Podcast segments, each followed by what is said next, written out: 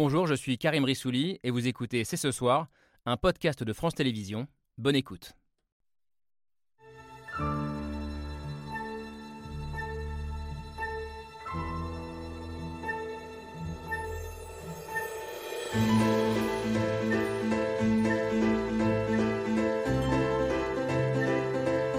Bonsoir à toutes et à tous, soyez les bienvenus sur le plateau de C'est ce soir, émission exceptionnelle en direct du Festival de Cannes, dont la 76e édition s'est ouverte mardi soir et dont France Télévisions est partenaire. C'est ce soir en public, c'est rare et ça fait euh, très plaisir. Merci d'ailleurs à celles et ceux qui sont sur le plateau avec nous ce soir. Cannes, plus grand festival de cinéma au monde. 21 films en lice pour la Palme d'Or, mais des dizaines d'autres films qui racontent euh, des histoires, qui racontent aussi le monde, ses bouleversements, qui nous aident à comprendre la société. Et il y a ici à Cannes une matière euh, formidable pour une émission comme la nôtre, car cette année encore, le festival est politique au sens euh, noble du terme, avec notamment une ambition affichée de féminiser la sélection. Il y a davantage de femmes réalisatrices, il faut le souligner. Mais il y a aussi un malaise qu'il ne faut pas évacuer et une question dont nous allons débattre ce soir.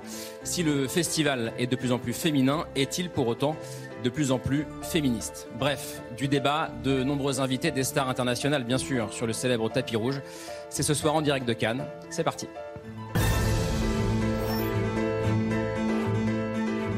C'est ce soir, la musique s'est arrêtée directement. Avec évidemment Laura Adler. Bonsoir ma chère Laure. Et avec euh, Camille Diao. Bonsoir Salut, Camille. Camille. très heureux d'être euh, ici à Cannes euh, avec vous. Tout va bien? Heureuse d'être ici, toutes les deux? Eh bah oui, ça fait toujours plaisir de, de venir sur la croisette et puis de, re- de voir beaucoup de films surtout. Ouais. De se lever tôt pour aller voir des films. Oui, parce qu'on travaille. N'ayez crainte. Nous parlerons tout à l'heure de l'un des films d'ailleurs les plus politiques de ce festival 2023, le procès Goldman, film sur une euh, icône d'extrême gauche des années 70, Pierre Goldman, à la fois euh, gangster et intellectuel, film passionnant. Euh, N'est-ce pas, Laure J'ai appris d'ailleurs en vous parlant cet après-midi que vous étiez même une témoin de l'époque, Pierre Goldman, puisque vous étiez dans la salle d'audience. Comme beaucoup d'entre nous, et comme le montre procès. euh, magnifiquement ce film de Cédric Kahn, cette histoire euh, était une histoire de génération très importante. Le dialogue On en sera reparlera avec des enjeux Le politiques. dialogue sera passionnant avec Cédric Kahn, euh, le réalisateur qui sera avec nous tout à l'heure et vous verrez à quel point le film résonne avec euh, beaucoup de débats politiques du moment. Autre débat, je le disais à l'instant, qui agite euh, le monde du cinéma en général et le festival en particulier, la question de la complaisance ou pas du milieu du cinéma envers toutes les violences subies par les femmes. Le choix d'accueillir pour l'ouverture un film avec euh, Johnny Depp, un homme reconnu coupable de violence sur son ex-compagne, ajouté à la décision d'Adèle Haenel d'arrêter euh, définitivement sa carrière d'actrice, tout cela va-t-il pousser le monde du cinéma à une grande introspection? En est-il capable? En a-t-il envie? On en débattra notamment avec vous, Iris Bray. Bonsoir. Merci d'être avec nous. N'hésitez pas à mettre le micro. Pardon. Vous êtes euh, critique de cinéma, également essayiste, autrice de ce livre, Le regard féminin, une révolution à l'écran. Euh, merci d'avoir accepté ce débat qui s'annonce passionnant. Également avec nous, Ovidie. Bonsoir, bienvenue. Bonsoir. Réalisatrice et essayiste, membre d'un jury ici à Cannes, euh, l'œil d'or, sélection consacrée au documentaire. Euh, ça fait des années que vous interrogez, que vous vous interrogez sur la sexualité féminine, sur la représentation des femmes, la représentation du corps des femmes, euh, raison pour laquelle nous voulions vous avoir aussi avec nous ce soir. Nous avons aussi choisi de mettre à l'honneur euh, deux films qui racontent des destins de femmes. Euh, Laissez-moi de Maxime Rapaz, avec dans le rôle principal euh, Jeanne Balibar, très grande comédienne française, également très engagée. Premier film sélectionné dans une autre sélection parallèle, L'Acide, film sur le désir féminin, la liberté pour une femme de vivre sa sexualité. Et Jeanne Balibar viendra nous en parler. Eh ben, elle arrive d'ailleurs. Bonsoir Jeanne Balibar. C'est un happening dès le Comme au cinéma. Voilà. N'hésitez pas à mettre le micro près de la bouche. Pardon n'hésitez pas à mettre le micro ici pour me parler. Bonsoir, merci d'être avec nous. Euh, et bravo pour ce film dont on va parler tout à l'heure. Et puis un film euh, époustouflant, et je pèse mes mots, euh, film en lice pour la Palme d'Or qui sera présenté demain. Les filles d'Olpha, c'est un film euh, hybride entre documentaire et fiction, film tunisien de la réalisatrice Kaouter Benania. Bonsoir. Bonsoir. Bienvenue, bravo. Euh, merci d'être avec nous ce soir. Un film qui raconte le, le destin tragique d'une femme, Olfa, et de ses quatre filles, dont deux, les deux aînées, vont se radicaliser jusqu'à rejoindre les rangs de Daesh. Mais c'est très réducteur de parler du film comme ça, de ne dire que ça, et je m'en excuse, tant le film euh, est réussi. Un film dont est très fier, je crois, d'ailleurs, le patron du festival, Thierry Frémaux, qu'on attend d'une minute à l'autre euh, sur ce plateau, euh, qui est retenu, euh, je pense, sur les marches euh, du festival, comme, euh, comme tous les soirs. Vous montrez les marches demain, euh, Kauter Benania. Soir, c'est un film américain, Black Flies, réalisé par un Français, Jean-Stéphane Sauvert, qui montait les marches avec notamment le comédien américain Sean Penn, qu'on voit sur ces images. Mais l'événement du soir, c'était la montée de- des marches de 19h montée, je sais pas si vous y étiez, Jeanne Balibar, montée hyper hollywoodienne pour la présentation hors compétition du dernier volet d'Indiana Jones avec Harrison Ford, Antonio Banderas. Ça vous fait rire alors Matt Mikkelsen, euh, immense saga populaire euh, Indiana Jones. Pourquoi vous rigolez? Non, parce que Cannes reste Cannes, c'est ça qui est formidable. C'est-à-dire, c'est le, mélange des genres. Oui, c'est le mélange des genres, et puis c'est le public euh, qui est là, euh, dans la rue, qui attend les stars. Les stars sont accessibles. Enfin, il y a une véritable fête du cinéma. Iris Tout le monde est midinette à Cannes. vous êtes midinette à Cannes. Vous, Iris je ne sais pas si je l'aurais posé comme ça la question. Il n'y a, pas un côté Madeleine de Proust euh, avec Indiana Jones quand même, ou déjà des hommes comme Harrison Ford Après, je pense qu'il y a toujours une grande émotion de voir un film en fait dans la salle lumière. C'est une expérience qui est absolument unique, et je trouve que oui, on est là pour l'amour du cinéma avant tout. Après, euh, de, moi, ça me réjouit de voir ce plateau en fait plus que les marches. Harrison Ford, mais il n'a pas voulu venir. oui, mais, voilà, je, trouve. Mais on vous aurait, on vous aurait reçu quand même. Je le merci. Euh, Laure, il y a aujourd'hui à Cannes une autre icône du cinéma, euh, l'un des plus grands réalisateurs au monde, un certain Pedro Almodovar, ah. euh, pour un court moyen métrage euh, qu'il présente lui-même comme euh, le premier western queer. Je dirais que c'est un film. Un film. On peut juger des films sans parler de leur format. Effectivement, on dit les longs, les moyens, les courts, et on sait très bien que les courts débouchent pour les jeunes cinéastes sur des longs. le mais c'est ça qui est intéressant avec Pedro Almodovar, c'est que c'est Almodovar, il réinvente tout. Il réinvente tout. Il réinvente le format, il réinvente le western.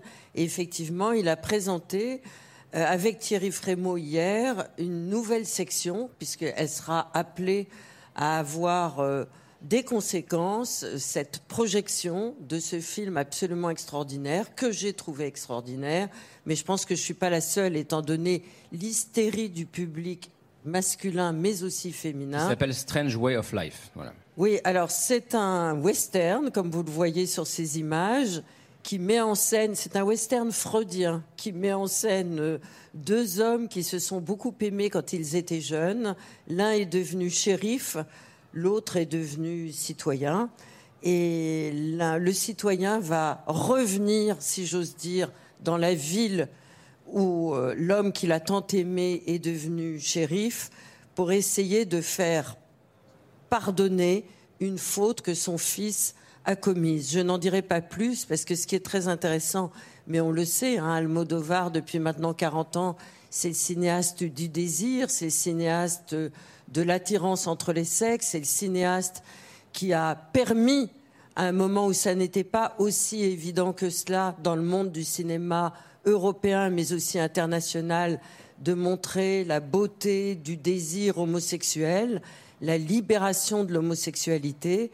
Et là, dans ce western, il y a à la fois un père, un fils, un homme tant aimé, un trio infernal.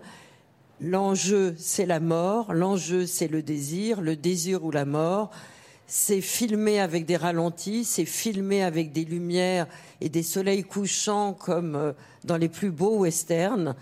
Euh, voilà, j'avais à côté de moi deux jeunes filles qui avaient à peine 20 ans. Elles étaient en pamoison, mais moi aussi. Je précise que le, film sortira dans les salles françaises le 16 août prochain. Euh, ben, je, pense qu'il sera amené à un très grand succès. Et d'autre part, il donnera du désir à beaucoup d'autres jeunes cinéastes de réinventer des genres. Il y a des problèmes dans le monde du cinéma et on va en débattre euh, ensemble euh, ce soir, mais on voit aussi, et Laure vient d'en parler, la force du cinéma. Euh, un western queer, Jeanne Balibar par exemple, pour faire bouger les mentalités, c'est pas mal, non? Sûrement. Je ne m'attendais pas à une autre réponse de votre part. Iris Bray avec peut-être plus de mots que Jeanne Balibar. C'est très difficile de passer après Jeanne Balibar, il faut quand même le dire, donc c'est pas hyper sympa de votre part, je trouve. Euh, mais oui, des westerns queer, pourquoi pas? Je préférerais voir un western lesbien pour être honnête, mais c'est vrai qu'Almodovar a fait beaucoup de choses. Euh, ça va venir, euh, ça va oui, venir. Oui, voilà. C'est vrai qu'Almodovar sur les femmes lesbiennes un peu moins, mais c'est bien évidemment d'ouvrir des imaginaires, d'avoir des nouvelles représentations. On est aussi là pour ça, et c'est vrai que c'est agréable de voir des cinéastes qui continuent d'essayer de renouveler et de voilà. Mais j'ai aussi envie de voir des plus jeunes. Voilà, mm. j'aimerais bien voir beaucoup de personnes, euh, des cinéastes plus jeunes en compétition officielle, euh, que des choses euh, bougent vraiment. La place des femmes. Allons-y. Allons-y. Thierry Frémaux va nous rejoindre tout à l'heure, mais il est retenu sur les marches euh, euh, avec Sean Penn, me dit-on, mais il va arriver. La place des femmes dans la société et dans le monde du cinéma, c'est l'un des sujets euh, politiques autour de ce festival euh, cette année. Alors évidemment, il y a une place plus importante donnée aux cinéastes femmes cette année, avec 7 films sur 21 en lice pour la Palme d'Or, réalisés par des femmes, dont le vôtre, Kauter Benania. C'est pas encore la parité, 7 sur 21, c'est facile à compter, 33%, mais ça reste, un, ça reste un record. Le problème, c'est que cette féminisation, elle est percutée par plusieurs polémiques, dont une principale, la mise en avant, disons-le comme ça, de Johnny Depp lors de la cérémonie d'ouverture.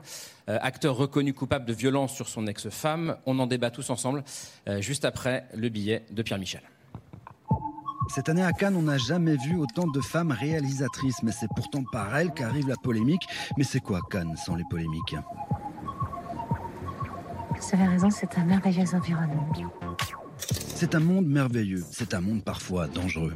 Je ne lis pas la presse. Je ne regarde pas la télé, je n'écoute pas les émissions de radio sur mon film. Premier film du Festival de Cannes, c'est Jeanne Dubarry qui a ouvert le bal et déclenché aussi un peu les hostilités.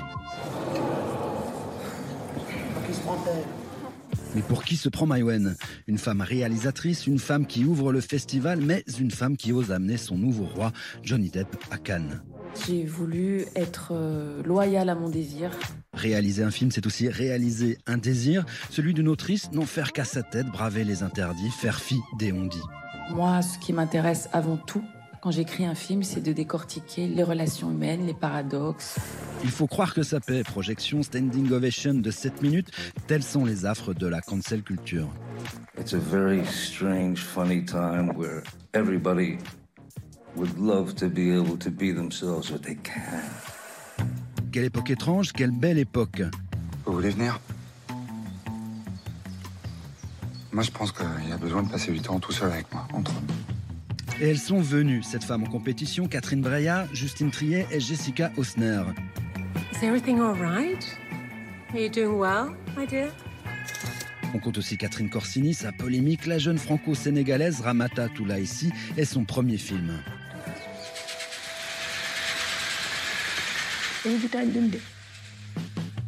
En compétition aussi, la réalisatrice tunisienne Kauter Benania, Les filles d'Olfa, un film audacieux à la frontière du documentaire et de la fiction sur la disparition de deux jeunes filles et le récit qu'en fait leur mère.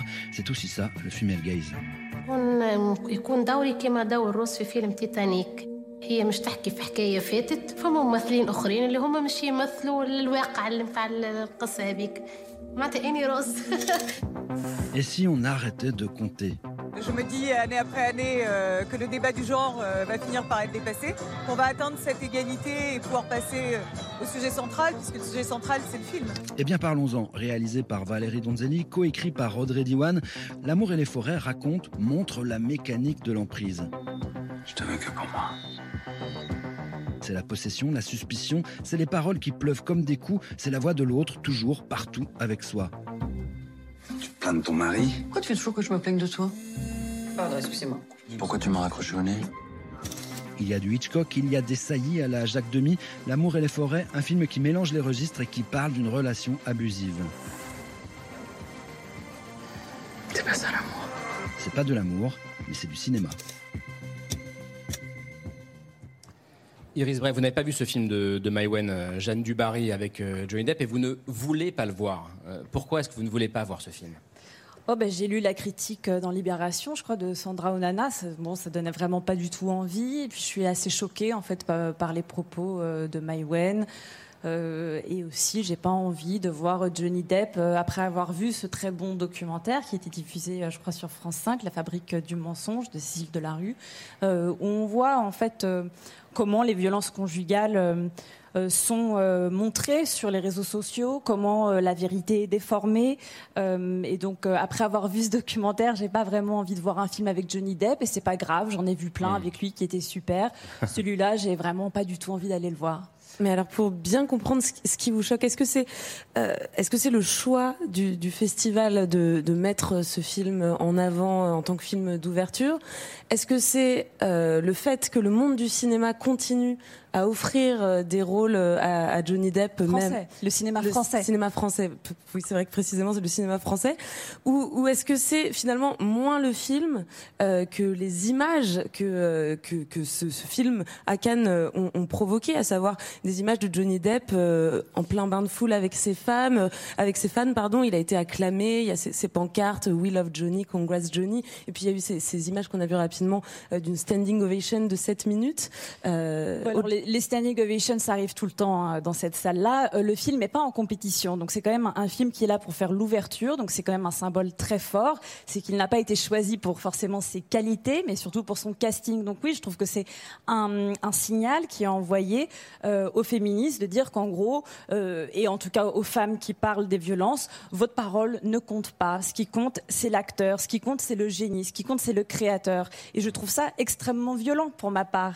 Donc je suis choquée, oui, qu'on déroule le tapis rouge à un homme qui a agressé euh, une femme et dont, euh, dont il a perdu le procès. Donc on attend Thierry Frémaux qui, lui, peut-être nous racontera euh, que c'est la grande liberté d'expression du festival. Et ça l'est, et c'est son choix, mais c'est aussi un choix politique, en fait, de mettre en avant ces hommes-là qui sont reconnus coupables de, de certaines choses. Donc Non, je... allez-y, terminez. ouais. non, non, mais je, je- donc euh, oui, je pense que c'est des signaux forts et il faut arrêter de dire que quand on met sur le tapis rouge certaines personnes, ce n'est pas un acte politique, ça en est un. Donc oui, ça- me, moi, ça me heurte profondément. Ovidie, votre regard sur, euh, sur cette polémique, euh, cette présence de Johnny Depp en, en- en ouverture, est-ce que vous êtes aussi dur qu'Iris Bray ou est-ce que, ou est-ce que Moi, je l'ai vu. Je l'ai vu parce que j'étais là le jour de la cérémonie d'ouverture, puisque j'étais présente avec tous les membres du jury de l'œil d'or. Donc, il était normal qu'on soit tous présents.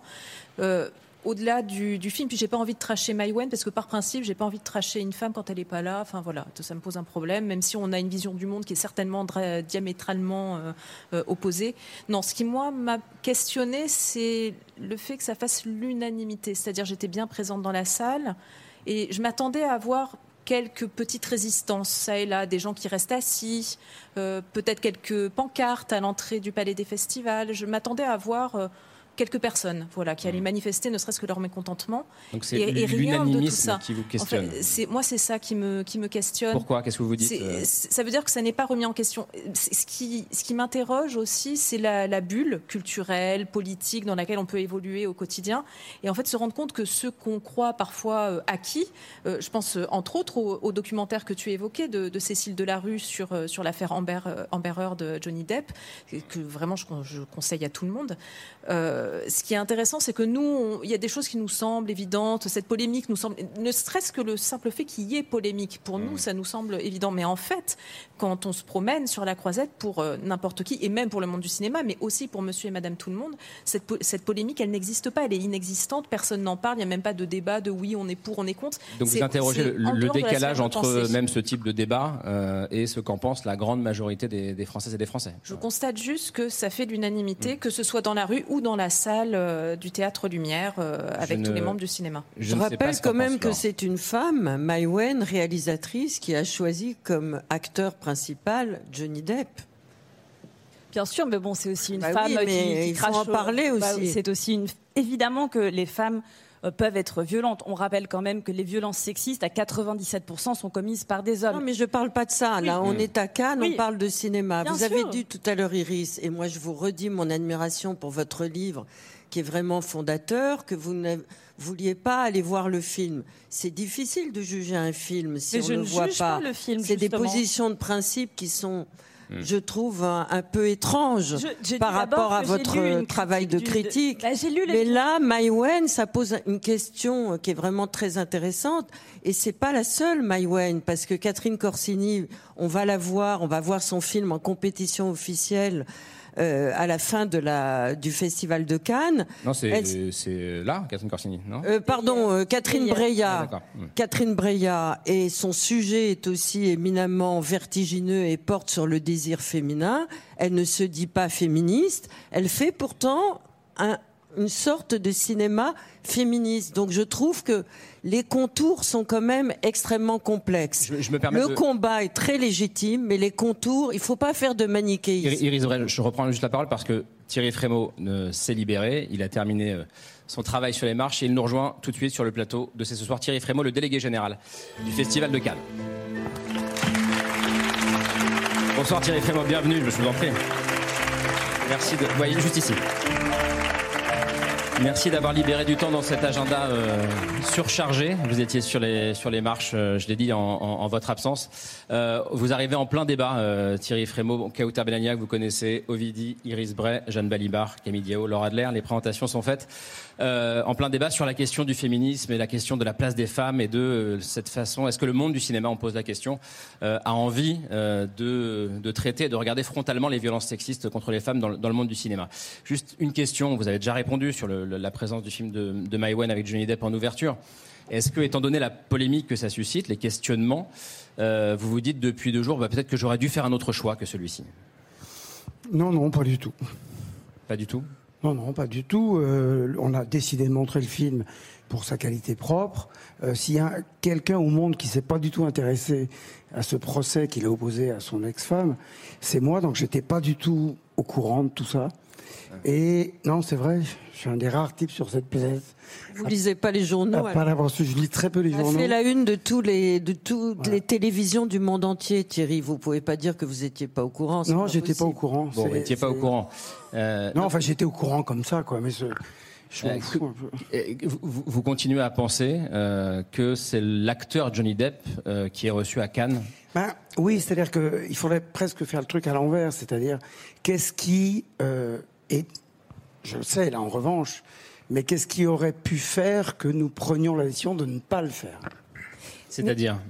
Ben, On nous reproche de l'avoir fait, mais si on retourne les choses, quelles auraient été les raisons de ne pas le faire? Mais à l'instant, ju- juste avant que vous arriviez, Th- Thierry Frémaux, Iris Bray disait quelque chose d'intéressant. Elle disait que les choix de programmation sont toujours des choix politiques. Euh, un film, euh, un acteur, un casting qu'on choisit, une thématique qu'on choisit de mettre en avant, ça a toujours une portée politique. Est-ce que vous, euh, qui depuis euh, plus de 20 ans programmez, choisissez, sélectionnez les films qui sont montrés sur la croisette, est-ce que vous considérez que votre rôle a- est politique par essence au sens, au sens le plus noble du Ouais. terme? Oui, oui, oui, absolument. Mais il, il le- ces choix sont politiques, mais ça veut dire qu'ils le sont tous. Donc, en l'occurrence, il n'y a pas d'affichage de dire euh, on, veut, on veut Johnny Depp euh, à l'ouverture. Mais en revanche, euh, le fait d'avoir euh, sept plus une huitième réalisatrice dans la grande salle, sept en compétition, Plus. Kauter, euh, plus Maïwen, c'est à la fois un choix politique, mais c'est aussi le reflet d'une évolution, euh, d'une évolution que nous avons dite, nous, il y a très longtemps, en disant c'est en train de changer. Et j'ai un peu l'impression parfois qu'on continue de parler des vieux sujets et pas des sujets nouveaux, c'est-à-dire que la place des femmes dans le cinéma est de plus en plus importante.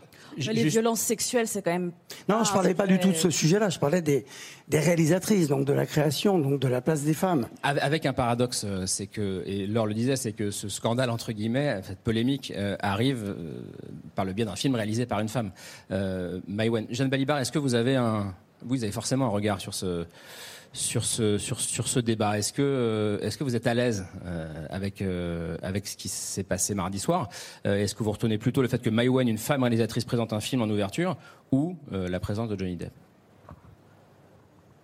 Alors moi, je suis extrêmement mal à l'aise avec euh, tous ces débats-là qui vont être euh, abordés ce soir.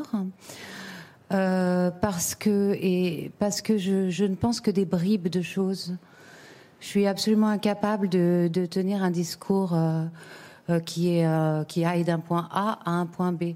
Je pense très très fortement des bribes de choses, mais je serais assez. Ceux qui sont parfois en Je contradiction les unes Je avec vais les vous dire, je suis, je suis là parce que j'ai présenté un film hier qui faisait l'ouverture de l'Acide. Ouais, on m'a invité à votre émission et je me suis vraiment beaucoup interrogée pour savoir si j'allais venir, compte tenu de mon état bribère. Et, et je me suis dit, bah, au fond, euh, cette caméra filmera peut-être la tête d'une femme qui est en état. Mais j'essaie de comprendre ce que- ce que ça veut dire un état bribé. Un état bribère, ça veut dire qu'il y a des, que ça veut dire y a que, des choses que je pense on peut penser A le a- matin et B le soir non, pas du tout. Pas, pas A le, mat- A le matin et B le soir. Ça veut dire que j'ai aucune vision synthétique, articulée de toutes ces questions dont vous allez parler aujourd'hui, mais vraiment pas. Mmh. Euh, j'ai des réactions très fortes. Pas, parmi celles-là, une bribe que je peux dire, c'est que on- les violences conjugales, c'est une chose, les violences conjugales dans le monde du cinéma, c'en est une autre. Et il y a beaucoup, c'est à la fois la même et à la fois une autre parce que c'est dans le champ de la représentation. Et là, il y a une espèce de, de confusion euh, euh, qui, est, qui est normale. Hein. Euh, pour ce qui est du cinéma, pour ce qui est du monde du cinéma, moi je crois qu'il y a quelque chose qu'il faut qu'on reconnaisse, c'est qu'on a tous été pris dans une idéologie de ce que c'est qu'un artiste qui ne naît pas d'hier, qui naît avec Rimbaud, avec Verlaine, avec Baudelaire, avec le 19e siècle. C'est que le- le- la place de l'artiste, c'est la place du débordement. Du débordement de tout. De violence, d'alcool, d'absinthe, euh, de hurlements, etc. Et ce débordement, quand il se met en place comme ça, comme place de l'artiste, il se met en place comme quelque chose qui va contre l'hypocrisie bourgeoise, où on met tout sous un couvercle, etc. Et il se met en place comme quelque chose euh, qui va hum, qui va qui va être en dehors de la de la productivité capitaliste. Il se trouve qu'aujourd'hui, on se dit que si ça se trouve, ça allait tout à fait dans le sens de la productivité capitaliste, et c'est aussi parce qu'est arrivé un art, le cinéma, qui est un art industriel et commercial, ce qui n'est pas la poésie de, de Verlaine et Rimbaud. On a tous été victimes de ça. Tous, autant qu'on est, programmateurs, actrices, acteurs, metteurs en scène, producteurs, etc. Moi, quand j'arrive dans le métier à 23, 23 ans, en 92 euh, ou 24 ans, je crois sincèrement que c'est un gage de validation de l'artiste qui soit dans le débordement, l'excès, etc. Je suis prête à l'accepter et tout le monde autour de moi. Et aujourd'hui, on est tous les pieds dans ce tapis. Et- et- et- c'est et nous n'arrivons pas collectivement à en sortir. compliqué. Oui, mais ce que je, ce que je pense, c'est que euh, ça, par exemple, c'est une bribe, mais c'est pas de- l'alpha et l'oméga. Non, mais c'est une bribe patiente, mais c'est ce le- principe d'une dire. discussion, c'est que chacun apporte des bribes et puis on, on réfléchit Ça ensemble. m'énerve, je prends toujours un ton énervé. Ouais, c'est vrai. Kautar Benania, que- comment est-ce que vous, dire euh, trois vous vivez ce, ce débat en tant que femme, réalisatrice, euh, justement? Euh, je rejoins ce que disait Jeanne parce que je trouve c'est très intéressant. Je suis un peu dans euh, le même état, mais pas pour les mêmes raisons. C'est-à-dire, je pense, moi, dès qu'il y a un débat, puisqu'on vit dans un monde où chacun doit donner son avis avec les réseaux sociaux, tout, tout le monde a un avis, un avis très tranché. On a oublié l'art de la nuance et le, gris qu'il y a entre les deux. Et à chaque fois, quand on me demande mon avis sur quelque chose qui fait polémique, je me retrouve dans la position la position avec laquelle je suis confortable, celle de l'auteur. Parce que quand on écrit pour le cinéma, on se met dans la tête de tout le monde, les méchants, les gentils, les moins méchants. Et moi, j'arrive à comprendre tout le monde. Donc, je suis incapable de donner euh, un avis très tranché, très Mais- mais mais euh, ceci dit, je suis admirati- admiratrice, admiratif euh, de la lutte des femmes qui gueulent et qui font, font bouger les choses. Parce que je pense qu'à certains moments, il faut un minimum de violence symbolique, on va dire, pour faire bouger les choses. Hmm.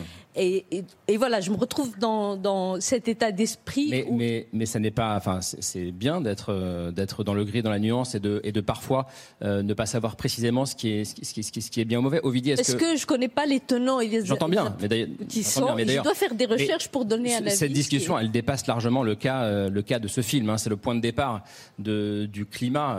Il y a ça. Il y a eu également la, la lettre d'Adèle Haenel. On, on va y revenir. Ovidie, je voyais réagir quand, quand Jeanne Balibar parlait. J'avais l'impression. Peut-être que j'ai eu tort. Je sais pas, j'étais amoureuse, moi, je pense. non, je sais, euh, non, je sais plus à quel moment. Je ne sais pas, mais Iris Brun, en tout cas aussi. Euh, oui, aussi parce que je suis amoureuse, mais euh, c'est aussi parce que c'est il y a quelque chose amoureux, en fait dans- au 19e effectivement aussi dans la construction de l'idée du génie euh, et du génie, il faut avoir mal et cette souffrance là en fait c'est un héritage qui vient de très loin et je pense qu'aujourd'hui il y a eu une tribune aussi faite par des actrices pour dire que justement on n'a plus envie de souffrir quand on travaille dans le milieu du cinéma et que ce système là peut broyer.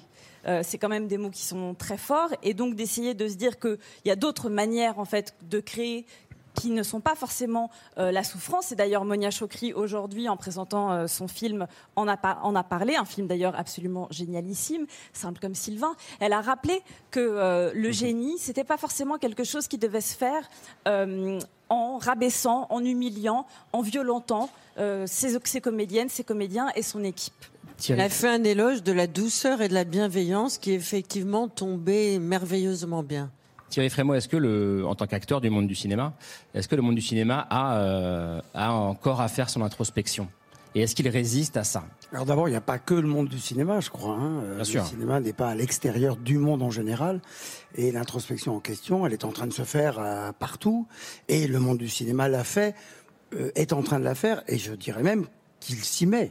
Et depuis longtemps. Et sous, en effet, la pression, euh, le mouvement, l'engagement précisément de quelques femmes de cinéma, soit qu'elles incarnaient quelque chose par leur existence même, comme Agnès Varda, qui n'était pas une, une batailleuse qui faisait ça à sa façon, soit qu'au contraire, il y a des artistes ou des professionnels du cinéma qui le font. J'allais, j'allais, j'allais en effet mentionner le, le, le beau discours de ce matin de Monia Chokri, de Monia Chokri, qui est pas là. C'est dommage parce que au lieu de parler de Johnny Depp, on parlerait de Monia Chokri. Euh, Vous êtes là pour ça, allez-y. Non, non, mais je veux dire par là que elle a dit des choses merveilleuses sur ça, en effet, sur l'extinction prochaine et, et souhaitable de la figure du démiurge euh, qui ne peut pas créer de- hors, hors de la douleur et hors de l'humiliation des gens avec lesquels euh, il travaille euh, pour, pour, pour masculiniser le- la question.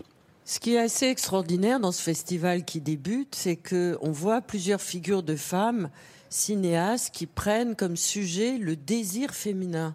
Ce sont des femmes qui désirent des hommes. Par exemple, dans le merveilleux film de Mona Chokri, c'est c'est le, personnage principal qui est une femme qui vit avec un homme, qui va rencontrer un autre homme et qui va désirer larguer les amarres au mépris de sa profession, de sa situation, du regard des autres.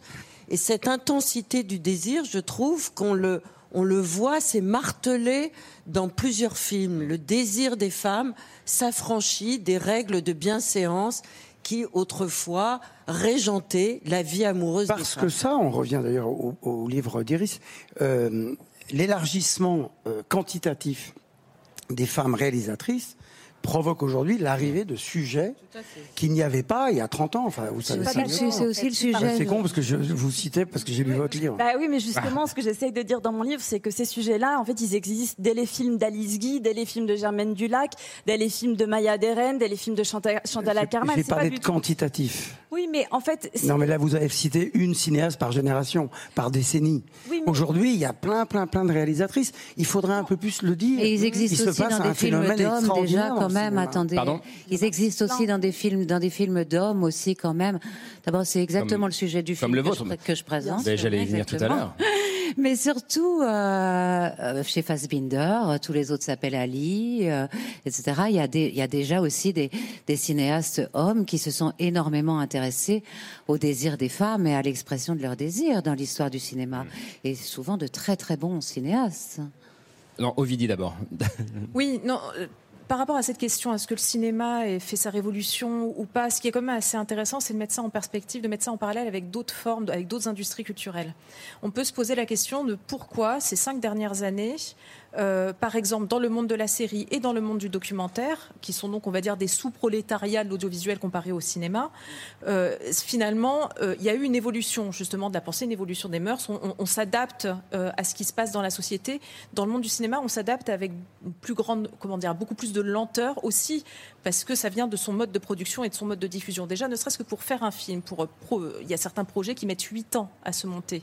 Donc déjà en 8 ans, il se passe pas mal de choses dans la société. Donc à partir du moment où on y arrive, finalement le film sort et puis il s'est il s'est peut-être passé quatre révolutions euh, de- dans le monde et rien du tout dans le monde du cinéma. Après, ça vient aussi des budgets qui sont pas les mêmes. Évidemment que les enjeux économiques sont pas les mêmes. On est dans un monde, le monde du cinéma, où il y a beaucoup plus d'argent que le monde d'un documentaire. Donc, euh, c'est- parce qu'il y a beaucoup de, trop d'enjeux économiques qu'on ne confie pas des films à des femmes, selon vous? Alors ça, c'est un autre sujet, mais Je- c'est un vrai sujet. Pourquoi est-ce que, par exemple, on trouve plus de femmes, proportionnellement parlant, plus de femmes dans le monde du documentaire par rapport euh, au monde de, la, du- de la fiction cinéma? C'est aussi parce qu'il y a moins d'argent. Là où, de toute façon, on voit bien que moins il y a d'argent, plus il y a de, plus il y a de femmes. Le champ du podcast ou le champ du documentaire radiophonique est envahi de femmes. Pourquoi? Parce qu'il n'y a pas d'argent. Le, monde du documentaire, on estime qu'il y a à peu près 40% des réalisateurs qui sont des réalisatrices. Bon, bah pourquoi? C'est parce qu'il n'y a pas d'argent. Et plus plus il y a d'argent, en fait, après on arrive dans le monde du cinéma, on voit les films dits intimistes. Bon, bah dans les films dits intimistes, là, tout à coup, on voit plus de femmes. Mais jamais dans les blockbusters, ou très peu, ou pratiquement jamais. En fait, plus il y a d'argent, plus il y a de mecs, moins il y a d'argent, plus il y a de femmes créatrices. Ma chère Camille.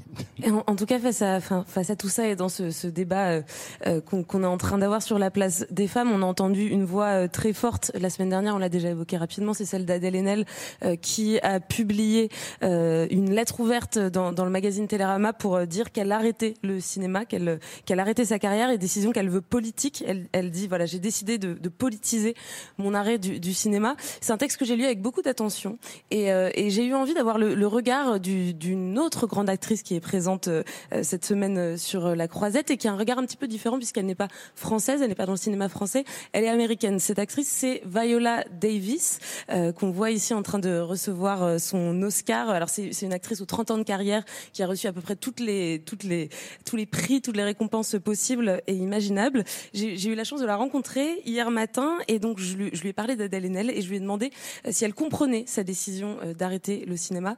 Voilà ce qu'elle m'a répondu. I completely understand business fatigue. I do. I'm also a black woman, so I have the female fatigue and I have the black fatigue. But we need women not to quit.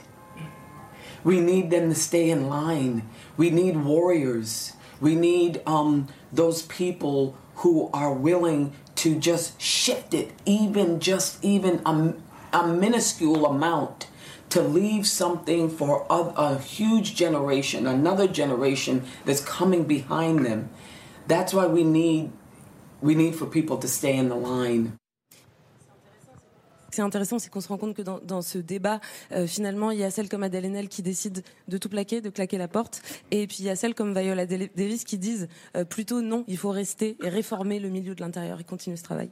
Euh, merci en tout cas pour ce, pour ce, pour ce débat. On va continuer à parler d'un film de femme avec le vôtre, euh, Kauter Benania. Euh, je le fais maintenant et je voudrais que Thierry Frémaux aussi nous en dise un mot parce que c'est lui qui l'a sélectionné avec le comité de sélection. C'est l'un des, des sept films réalisés par euh, une femme en compétition officielle. Ça s'appelle Les filles d'Olpha. Euh, je disais, que vous n'étiez pas là, Thierry Frémaux, que c'était à quel point c'était époustouflant tout à l'heure en, en présentant le, en, en présentant l'émission. Vous montrez les marches demain, euh, Kauter Benania. Euh, événement pour la Tunisie. Euh, je crois que la dernière fois qu'un film tunisien a été en compétition officielle, c'était il y a 53 ans. Est-ce que ça renforce la pression sur vos épaules ou pas? Non, je suis ravie, je suis contente. Je suis, et je remercie Thierry d'avoir choisi mon film et de ramener la Tunisie sur la croisette en compète. euh.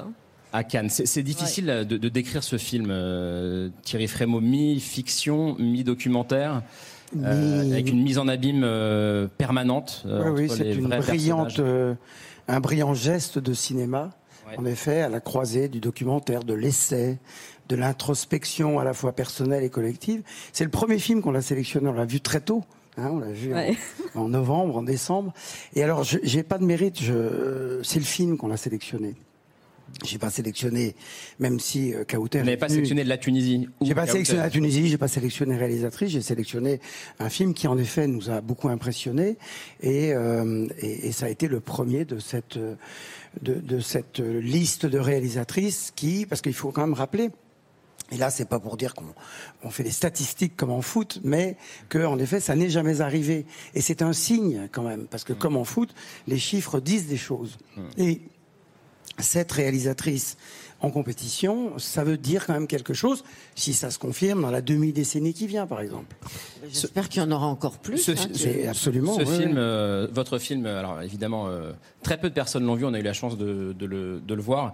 Euh, ça raconte une histoire qui a été très médiatisée en, en Tunisie, euh, l'histoire de Olfa Amrouni, euh, une femme qui a, euh, qui a eu quatre filles, qui a rendu public en 2016 la radicalisation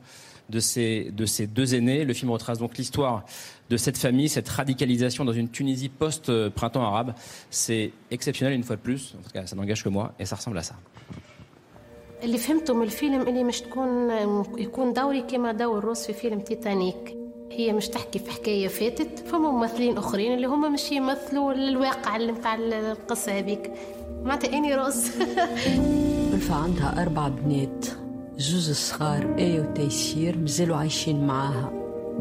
والزوز الكبار رحمة وغفران كلاهم الذيب وزادة باش تتعرفوا على الزوز ممثلات اللي باش يمثلوا أخواتكم الكبار. إما فما ممثلة آه، باش تعوضك وقت اللي أنت شي حوايج صعب عليك تنجمش تعملهم هذا هو الجانب الخايب في الفيلم دائما برشوا في الجروح متاعك اكسيون Les filles d'Olfa présentées euh, demain en compétition et dans les salles euh, à partir du 5 juillet prochain. Euh, Kauter Benania, cette femme euh, Olfa Amrouni dont vous racontez l'histoire de, de ce film, comment est, comment est née l'envie de raconter cette histoire d'ailleurs?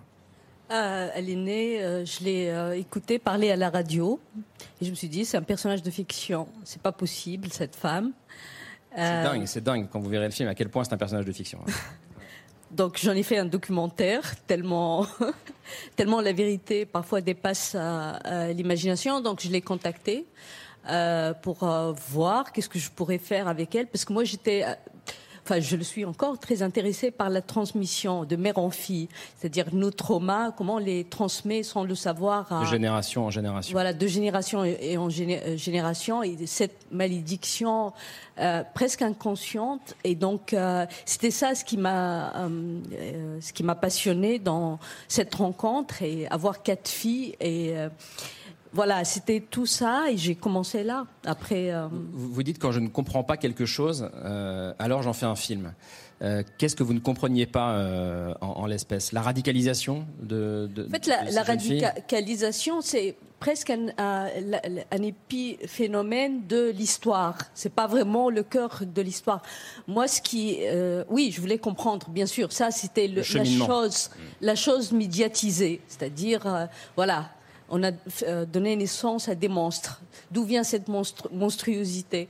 Et donc, les réponses que j'avais, c'était pas assez. euh, j'étais pas satisfaite. Donc, quand je suis pas satisfaite, je fais un film parce que j'adore faire de la recherche et comprendre l'âme humaine. C'est ce que j'ai essayé de retracer dans ce film. C'est aussi un film sur l'adolescence, ce gouffre entre l'enfance et l'âge adulte, où on est passionné par euh, par la mort, par l'amour, le désir, la sexualité, l'éveil. Et donc, c'est vraiment cet âge-là qui qui m'a poussé aussi à faire ce film. Et c'est un film qui raconte aussi, euh, alors je l'ai dit, l'histoire de cette femme Olfa et de, et de, et ses filles, mais qui raconte aussi euh, quelque part l'évolution de la Tunisie et de la Tunisie post euh, arabe, post chute de Ben Ali en 2011.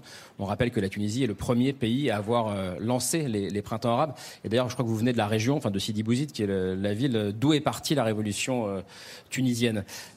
Olfa, cette, femme, à plusieurs reprises dans le film, elle regrette cette révolution. Elle dit c'était mieux avant. C'était peut-être la dictature, euh, peut-être qu'on était, euh, on vivait dans la misère, mais c'était mieux avant. Il n'y avait pas euh, ce poids du religieux. Bah, moi, je suis pas d'accord avec Olfa, mais ça, c'est un autre débat. mais moi, ce que je trouvais passionnant dans son attitude et, et même dans son histoire, c'est le lien entre la petite histoire et la grande histoire. Parce que elle, dès dès, enfin, au moment de la révolution, elle dit, moi aussi, je voulais faire ma révolution. Donc, elle a viré son Ben Ali à elle, c'est-à-dire son mari. Elle a pris un amant. Donc, c'est la révolution pour tout le monde. C'est la liberté totale et euh, la passion. Voilà. Et, et au fait, son histoire ressemble beaucoup à l'histoire contemporaine de la Tunisie. Et, et ce lien entre la petite histoire et la grande histoire, moi, je l'ai trouvé aussi passionnant dans le film. Euh, on voit aussi, euh, et ça fait le lien aussi avec le, plateau d'avant, et on en parlera aussi euh, quand on parlera du film avec Jeanne Balibar, la volonté de prise de contrôle sur le, du corps des femmes dans, ce, dans ce film. Et d'ailleurs, on le voit avant et après l'arrivée des religieux. Euh, quelque part euh, en Tunisie, avant, euh, c'est ce que disent les filles, avant quand on mettait le voile, on se faisait arrêter par la police. Maintenant, quand on met pas le voile, on est mal vu par une grande partie de la société. Et du désir de certaines jeunes filles et jeunes femmes de vouloir porter le voile. Vous avez une séquence en vouloir porter atteinte au plaisir qu'auront les spectatrices et les spectateurs sur une leçon de voile sur une terrasse à l'intérieur de votre film. Et effectivement, on voit qu'il y a eu une influence politique de l'islam telle qu'elle est rentrée à l'intérieur des esprits des jeunes filles Oui, et avec et qu'il n'y a pas d'obligation, mais qu'il y a une sorte de, de pression sociale très forte. de Et avec- consentement. Et avec ces femmes qui justement veulent, euh, pour échapper au regard des hommes euh, de leur ville, se cacher et mettre, euh, et mettre le voile intégral. Non, en fait, dans le film, c'est pas, c'est pas euh, pour échapper au regard des femmes, euh, des hommes, pardon, C'est un- pour échapper au regard, au regard des hommes, parce que elles s'en foutent des hommes. Olfa, elle est plus forte. Elle dit, moi, je suis un homme. Moi, je, qu- quand j'étais jeune, je me coupais les cheveux, je faisais de la musculation. C'est pas vraiment par rapport aux hommes. Et d'ailleurs, les filles sur la scène du toit, elles parlent de fashion. C'était tendance. Euh, bien sûr, derrière, il y a tout l'aspect politique et, euh, euh, qui allait avec. Mais pour ces jeunes filles-là, elle lui dit, mets le voile de côté, c'est plus beau, tu deviens sexy. Elle lui dit, mais c'est tes pas yeux. péché et bouge des yeux comme ça. Donc c'est des conversations de gamines euh, et je trouvais ça très mignon, à la limite très euh, très beau. Donc le film est aussi drôle. Ah, il- par ailleurs, il y a- il est très très drôle, je le précise. Oui, c'est vrai que c'est- très drôle. C'est vraiment un film magnifique. Mais par ailleurs, il y a peut-être aussi une autre euh, explication. Vous parliez tout à l'heure de, de cette espèce de malédiction générationnelle qui se transmet de mère en fille. C'est une, une famille où la violence est très présente, que s'il s'agit de violence physique, euh, de violence psychologique, de violence sexuelle aussi. Euh, la mère a souffert de cette violence. Elle a reproduit d'une certaine façon cette violence sur ses filles. À la fin du film, il y a une scène très touchante où elles en parlent euh, explicitement, où elles se demandent ensemble est-ce que ça va s'arrêter là? Est-ce qu'on va réussir à briser cette chaîne-là? Est-ce que finalement la radicalisation des deux aînés, il faut peut-être aussi la comprendre à l'aune de ces violences in- intrafamiliales ou, ou est-ce que c'est Absolument. Quand je disais que je comprenais pas, il me fallait une réponse, c'est au fait en cherchant avec elle et je m'aperçois que pour elle, ça peut être euh, contre-intuitif, mais cette radicalisation était une forme de libération. C'est comme si l'appel de la mort du morbide était la libération euh, suprême. Et je trouvais cette idée à la fois très effrayante, mais fascinante pour des gamines, des adolescentes de 15-16 ans. Ça sortira donc le 5 euh, juillet en France. Est-ce qu'il y a déjà une date de sortie en Tunisie euh, ou pas Euh, pas encore, mais bientôt, oui. Et le film sortira en Tunisie, il n'y a pas de Oui, doute oui, là-dessus. absolument. Donc ça s'appelle Les filles d'Olpha et vous l'avez bien compris, on, on- on le conseille à, à- à tout le monde. Camille, le film dans lequel joue Jeanne Balibar, euh, pour le coup ce n'est pas un film de femme, il est réalisé par un homme, on l'a dit euh, rapidement tout à l'heure, qui s'appelle Maxime Rapaz. Premier film euh, en compétition à, à l'Acide, mais c'est un film sur une femme interprétée par Jeanne Balibar et sur son, son émancipation, son désir, justement, on y revient. Oui, et c'est un film euh, au titre euh, surprenant. Enfin, moi, ça m'a surpris en tout cas. C'est un titre comme un cri du cœur presque. C'est Laissez-moi. Euh, c'est l'histoire donc d'une femme que vous interprétez euh, avec brio, d'ailleurs, Jeanne Balibar, euh, qui s'appelle Claudine, euh, qui est une, une cinquantenaire qui consacre toute sa vie à son fils, qui est un jeune adulte. On ne sait pas exactement quel âge il a. On le voit à l'image, mais qui est qui est handicapé. Ils vivent tous les deux depuis depuis toujours dans une espèce de cercle familial très réduit. Et, et Claudine, elle s'offre une fois par, une fois une fois par semaine euh, une, une plage de liberté. Elle se rend dans un hôtel de haute montagne euh, pour aller y rencontrer des hommes, euh, des hommes qu'elle va séduire en quelques mots. Et puis euh, et puis ensuite, elle leur fait l'amour. On va regarder un extrait. L'homme qui lit une revue, Sa femme est au Waters. celui qui porte une chemise à carreaux. Nathan. Celui qui a un pull violet. Il rentre après-demain en Angleterre. Parfait.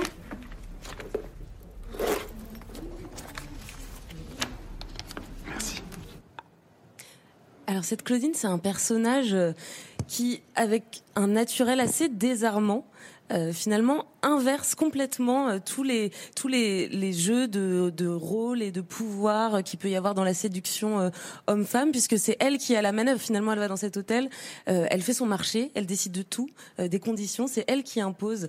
Est-ce que c'est ça qui vous a plu dans ce, personnage, qui vous a donné envie de, de l'incarner? Oui, ça me plaisait de d'essayer de d'avoir un naturel désarmant, Euh, à la fois dans la situation de de femmes euh, euh, accrochées au foyer par la maternité, et en même temps dans celle de la drague. La plus évidente, euh, comme ça. Mais vous savez, laissez-moi, euh, moi je l'entends dans les deux sens ce, ce titre, parce que c'est vraiment, moi j'entends, je peux pas m'empêcher d'entendre euh, laissez-moi, foutez-moi la paix, mais aussi qui est-ce qui arrivera à, à m'attacher? Et même au sens fétichiste. euh, dans, dans- y a- y a- c'est bizarre, j'entends ça moi dans ce titre. J'en ai jamais parlé avec le réalisateur. Mais oui, c'était c'était euh, très merveilleux. Et puis alors en plus, comme elle monte pour s'envoyer en l'air à 2300 mètres, euh, il y, y avait un côté très chouette de pouvoir tourner tout ce qui se passait en bas et tout ce qui se passait en haut. Euh, comme si ça avait aucun rapport hein, et d'être euh, incohérente en fait. C'est ça qui m'a plu dans ce film. Le droit à l'incohérence. c'est le c'est le c'est la place de l'incohérence et de l'indéfinissable euh, dans un personnage euh, féminin ou autre d'ailleurs. Je trouve que on n'explore pas beaucoup euh, les inco enfin ça m'a plu d'explorer ça quoi Et puis, c'est aussi assez rare finalement que la sexualité d'une femme de, de plus de 50 ans soit, soit représentée de, de cette façon à l'écran. Tout à l'heure, vous nous disiez, il y a, des réalisateurs qui ont filmé le, désir féminin euh, d'une manière euh, extraordinaire. Vous citiez Fassbinder. Moi, moi en, regardant, euh, en regardant ce film, finalement, euh, j'y ai vu un peu du... Alors, enfin voilà, de cette expression anglaise, female gaze. euh, alors, Iris Bray pourra nous expliquer ce que ça veut dire, mais ce, ce regard euh, fém- féminin euh, sur la sexualité. Finalement, c'est un film qui, est- qui a été fait par un homme, euh, mais j'y ai vu un peu de, de female gaze. Est-ce que vous êtes d'accord avec moi? Peut-être que je conceptualise avant Euh, qu'elle réponde. Ouais. Allez-y, rapidement par contre, s'il vous plaît. Ouais, le regard féminin, c'est donc un regard qui peut être porté par un cinéaste homme ou femme, mais qui fait qu'on ressent l'expérience du personnage féminin et qu'on arrête juste de la regarder, on est avec elle, on n'est pas loin d'elle. Donc le regard féminin peut être euh, porté par un homme. euh, En tout cas, c'est ce que j'ai essayé de conceptualiser. Et moi, on m'a pitché le film comme un nouveau Jeanne Dillman et je trouvais que ça donnait vraiment très envie.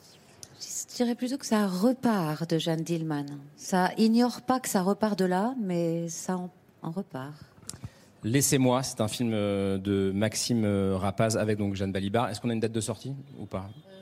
À l'automne Je crois pas encore, à, à l'automne prochain. Euh, Benana, je, je vous laisse euh, partir, je crois que vous devez filer, me, me dit-on dans, dans le net. Merci beaucoup d'être venu euh, ce soir et on va maintenant plonger dans une époque et dans une ambiance, euh, celle des années 70 dont je parlais en début d'émission, marquée par une violence politique avec un film qui a rappelé beaucoup de souvenirs à, à Laura Adler, un film sur une icône d'extrême gauche des années 70, Pierre Goldman, à la fois gangster, intellectuel, idole de toute une jeunesse de gauche et d'extrême gauche à l'époque. Le procès Goldman a ouvert hier la quinzaine des cinéastes et on est très heureux d'accueillir ce soir son réalisateur Cédric Kahn sur le plateau de C'est ce soir. Bonsoir. Bienvenue, merci d'être avec nous. Cédric Kahn, merci d'être d'être là. Oui, il y a deux micros du coup. Euh, merci d'être avec nous sur le plateau. Vous signez donc ce film passionnant. Vraiment, on a on l'a adoré sur cette figure de l'extrême gauche, Pierre Goldman. Euh, pour la petite histoire, seulement demi-frère de Jean-Jacques Goldman, qu'on voit d'ailleurs euh, à l'écran dans, dans le film. C'est un personnage, Pierre Goldman, qui vous a, qui vous a toujours fasciné, euh, ou pas, Cédric Kahn? Toujours non, mais depuis que je me suis intéressé, oui. Enfin, quand j'ai lu, fasciné, c'est pas exactement le mot, mais il est très, ouais, il est passionnant, ouais. mais parce que compliqué. Qu'est-ce qu'il y a de passionnant chez lui? Parce que alors, j'imagine que la jeune génération ne le connaît pas. Euh, alors, il y a, elle regarde pas trop la télé, donc c'est pas grave. Donc ceux, ceux, ceux qui nous regardent le connaissent. Mais qu'est-ce qu'il y a de fascinant chez lui?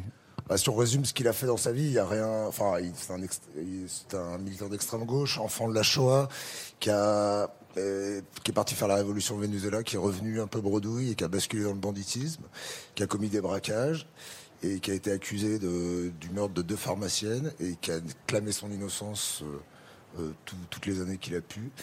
Et, euh, et voilà, et, et c'est un personnage qui a beaucoup d'ambiguïté, il y a encore beaucoup de questions Et- encore sur lui aujourd'hui. Et, on le voit dans le film, euh, bah, les faits viennent d'être d'être rappelés. Donc il va, il rentre d'Amérique du Sud, euh, il oublie un peu ses idéaux révolutionnaires. Il écrit un livre qui a un succès phénoménal, euh, qui s'appelle Souvenir obscur d'un juif polonais né en France. Et puis il va y avoir cette histoire de braquage qui tourne mal, boulevard Richard Lenoir à Paris, deux pharmaciennes. Euh, sont, tuées. Vous le disiez, il clame son innocence. Euh, il va être condamné. Et puis il y a le procès en appel, euh, le procès en appel qui se passe à Amiens, où il risque, à l'époque, on rappelle que la peine de mort en France était encore, était encore, en, encore en vigueur. Et, on va voir à quel point ce procès très politique se déroule dans une ambiance survoltée. Et on le voit très bien dans cet extrait du film. Non, mais si toutes les personnes que vous avez citées ici ont dit du mal de moi aux policiers, c'est exactement pour les mêmes raisons que Christiane. Je ferai remarquer à la cour qu'ils sont tous noirs et que c'est pour cette raison et cette raison seulement qu'ils ont tous été malmenés et intimidés par les policiers dès leur arrivée à la PJ.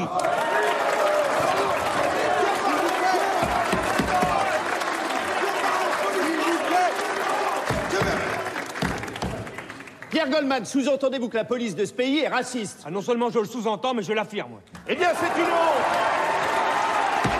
S'il vous plaît Monsieur le Président, Monsieur le Président, je pense que ce que mon client a voulu dire, c'est que certains policiers peuvent parfois avoir un comportement raciste, certainement pas que le corps policier dans son ensemble est raciste. Non, non, non, je je veux dire que la police est raciste, absolument toute la police.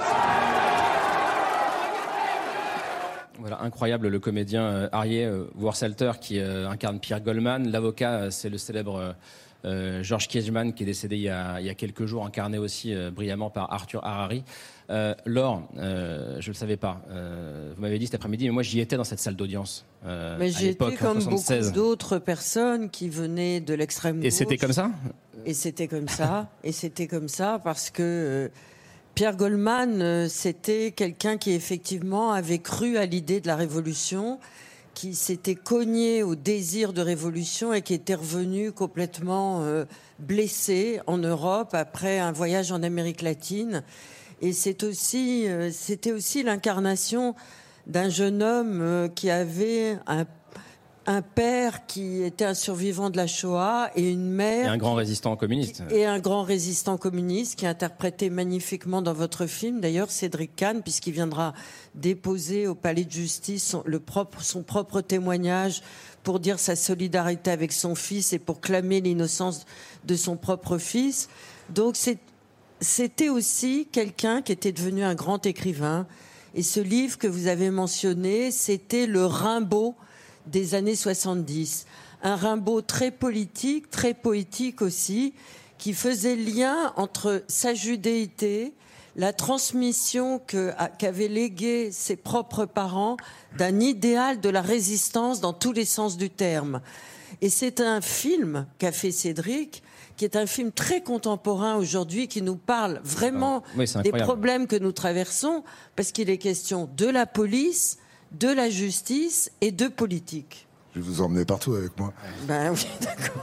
Non mais c'est vrai, et, et- et, enfin, l'extrait qu'on vient de voir, on parle, euh, on parle police, accusation de racisme dans la police, il y a, il y a dans la salle euh, des militants... euh, Il perturbe lui-même la justice, les règles minimales de la justice, Goldman. Il n'en veut mais- pas mais- des règles. mais- Il est très transgressif, très provocateur. Il est, et sa défense est toujours sur un fil. On se dit qu'il- est à la fois son meilleur euh, Avocat et son pire avocat. pire ennemi. Mais d'ailleurs, vous, vous avez peut-être une, une réponse à cette question. Comment vous expliquez que toute de gauche de l'époque euh, se soit mis comme un seul homme derrière lui Oui, parce qu'on on rappelle Bah, qu'il y, avait tout le monde. hein. Mais beaucoup d'ambiguïté. Mais, à l'époque, personne ne doutait de son. On voit dans le film Signoret, Régis Debray. mais pour une raison très simple, Karim l'a rappelé, et c'est d'ailleurs très bien exprimé dans votre film, c'est qu'il y avait encore la peine de mort. Donc on voulait pas que la peine de mort tombe sur Pierre Goldman.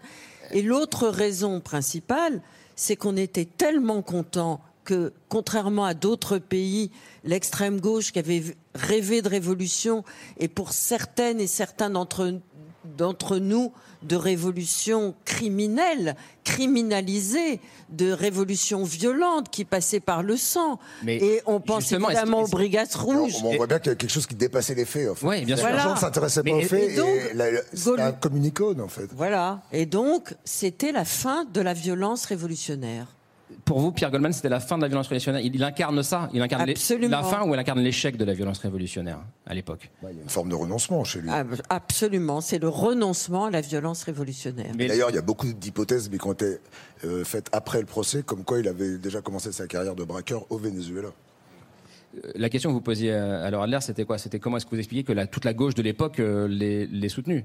Oui, Euh, comment ça- il ça- était ça- devenu un tel que- symbole que, finalement, il n'était pas autorisé de, de remettre en question euh, Le- l'innocence. Mais quand je vous parle de Rimbaud, c'est parce qu'il avait l'intransigeance, il avait la radicalité, il avait l'esprit de transgression et il nous représentait toutes et tous. Et d'ailleurs, il qui, est qui mort. étaient de gauche ou d'extrême gauche, parce que la France de droite n'était pas représentée par Goldman. Non, mais la gauche et l'extrême gauche, oui. euh, et nous sommes tous allés à ses obsèques. D'ailleurs, on ne sait toujours pas de quoi il est mort. C'est encore. De qui, oui. On ne sait pas. Oui, bien sûr. Donc, sa propre avait- histoire aujourd'hui est encore tellement énigmatique. que Ça renforce la légende. ça renforce la légende. Vous disiez, euh, je sais plus où j'ai lu ça, euh, Cédric Kahn, euh, le procès Goldman, c'est la France de droite contre la France de gauche. Ah oui, aussi clairement. simple que ça Oui, ouais, clairement. Et puis la, la France des, des, des- des petits blancs, de ceux qui vivaient en province contre l'élite parisienne. Enfin, c'était. Mais euh, le procès était très politisé. Mais c'est vrai que les faits étaient très simples.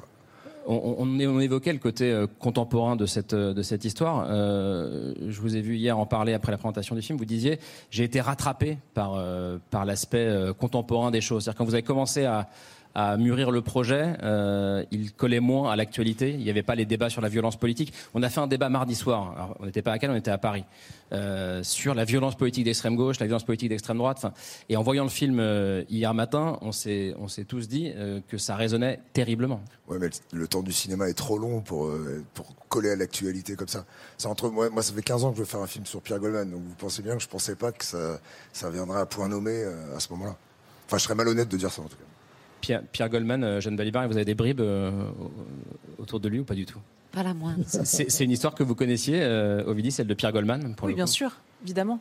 Et j'étais là d'ailleurs dans la salle hier, soir, j'ai découvert votre film. Ce qui est formidable, c'est qu'en fait, vous ne tombez pas dans la romantisation ni dans l'héroïsation, puisque vous suivez rigoureusement les minutes du procès. Et ça, euh, moi j'aime beaucoup les films de procès, encore plus ceux qui suivent vraiment rigoureusement les minutes. C'est un grand film de procès. C'est un grand film de procès. Ouais, ouais. Et, et vous n'êtes pas sorti du film en, vous- en pensant qu'il était coupable ou innocent Vous ne saviez pas à la fin du film? Mais c'était même pas le sujet en fait. Parce Ah, qu'on ne sait, on ne sait pas aujourd'hui, si- on ne sait toujours pas, on ne saura Non, jamais. En tout cas, nous, on a voulu vraiment. Il a été acquitté au bénéfice du doute. mais- Oui, euh, très techniquement d'ailleurs, euh, Kiechman a, démonté un à un les, les témoignages et finalement, faute de preuves, a dit on, on peut pas. On peut pas l'accuser, mais il a jamais été dit qu'il était innocent. Mais c'est vrai que nous, on s'est vraiment int- intéressé au débat contradictoire et on a essayé vraiment de que la parole tourne en tout cas et que, et que chaque parole puisse être entendue. Et puis c'est vraiment très beau et très sobre. En plus, c'est tourné en 4 tiers. Je vous, je vous fais votre promo en fait. Mais euh, c'est tourné. le monde en- va vous emmener- film, hein, il va vous emmener Vous partout. Alors, on va- grande on va y aller avec. On va y aller toutes les deux. Très bien. Non, mais par rapport à aujourd'hui, je trouve que ce qui est très beau aussi, vous avez tout à fait raison, Ovidie, c'est un film. Moi, je suis comme vous, j'adore les films euh, qui, qui se passent dans des prétoires, des films de procès. C'est un film très classique, d'ailleurs, de facture que vous avez fait, Cédric. Vous n'avez pas essayé de moderniser le genre. Vous nous tenez haletante et haletant par la scénarisation, la direction d'acteurs, Par les mots. la sobriété et par la beauté de la langue. Et la beauté des mots, c'est pas seulement les avocats qui prononcent une- qui utilisent une rhétorique absolument extraordinaire et qui ont une langue très très précieuse pour démontrer justement cette espèce de précipice entre la vérité et le mensonge. Mais c'est aussi un film sur l'idéal révolutionnaire. Et je trouve que par rapport à aujourd'hui, on est en manque cruel d'idéal et de, et de belles langues pour pouvoir dire cette résistance à la domination. L'idéal est-il forcément révolutionnaire? C'est peut-être le sujet du bac euh, de, de philo euh, la, la- la prochaine fois. Je ne sais Vous pas me regardez, j'ai pas mon bac il y a longtemps. Euh, Et- bah, non, non, mais pour rebondir sur l'or, lisez la, la tribune écrite par les actrices. Je trouve Ah que mais ça, là, il y a de euh, voilà. l'idéal, là, il y a de la résistance. On en parlait toutes les deux avant le début de cette émission. Et effectivement, c'est par le féminisme qu'on arrive euh, à articuler un discours qui soit euh, énormément euh, argumenté, avec des mots très beaux, avec des mots de dignité, avec des mots d'intégrité, avec des mots d'humanité, avec des mots de reconnaissance. Et ça, euh, je trouve que c'est le plus beau des discours révolutionnaires en ce moment. La boucle est bouclée. Merci beaucoup. euh, merci d'être venu ce soir. Cédric Kahn, euh, le procès Goldman avec donc Harry Vorsalter, Arthur Harari, Chloé Le Serre, euh, ça sort en salle le 27 euh, septembre prochain. C'est la fin de cette émission. Merci d'être venu ce soir. Merci Iris Bray de nous avoir accompagnés. Le regard féminin, une révolution à l'écran. Euh, publié aux éditions Livre l'Olivier, indispensable. livre indispensable euh, conseillé par Laura Adler qui va faire des tours de France avec tout le monde euh, ici ce soir. Merci Jeanne Balibar d'être venue nous voir pour, pour ce film dont on a parlé ce soir. Laissez-moi, film de, de Maxime Rapaz. Merci Ovidie. Euh, bon festival avec l'œil d'or donc qui, qui, qui, qui primera un documentaire diffusé ici à Cannes et je signale le titre de votre dernier livre La chair est triste hélas publié livre aussi. et publié aux éditions Julliard. Euh, Laure Camille, merci beaucoup. À demain. Demain, ce sera vers 23h, je crois, pour une nouvelle émission en direct de Cannes. Et merci à vous de nous avoir suivis. Ciao.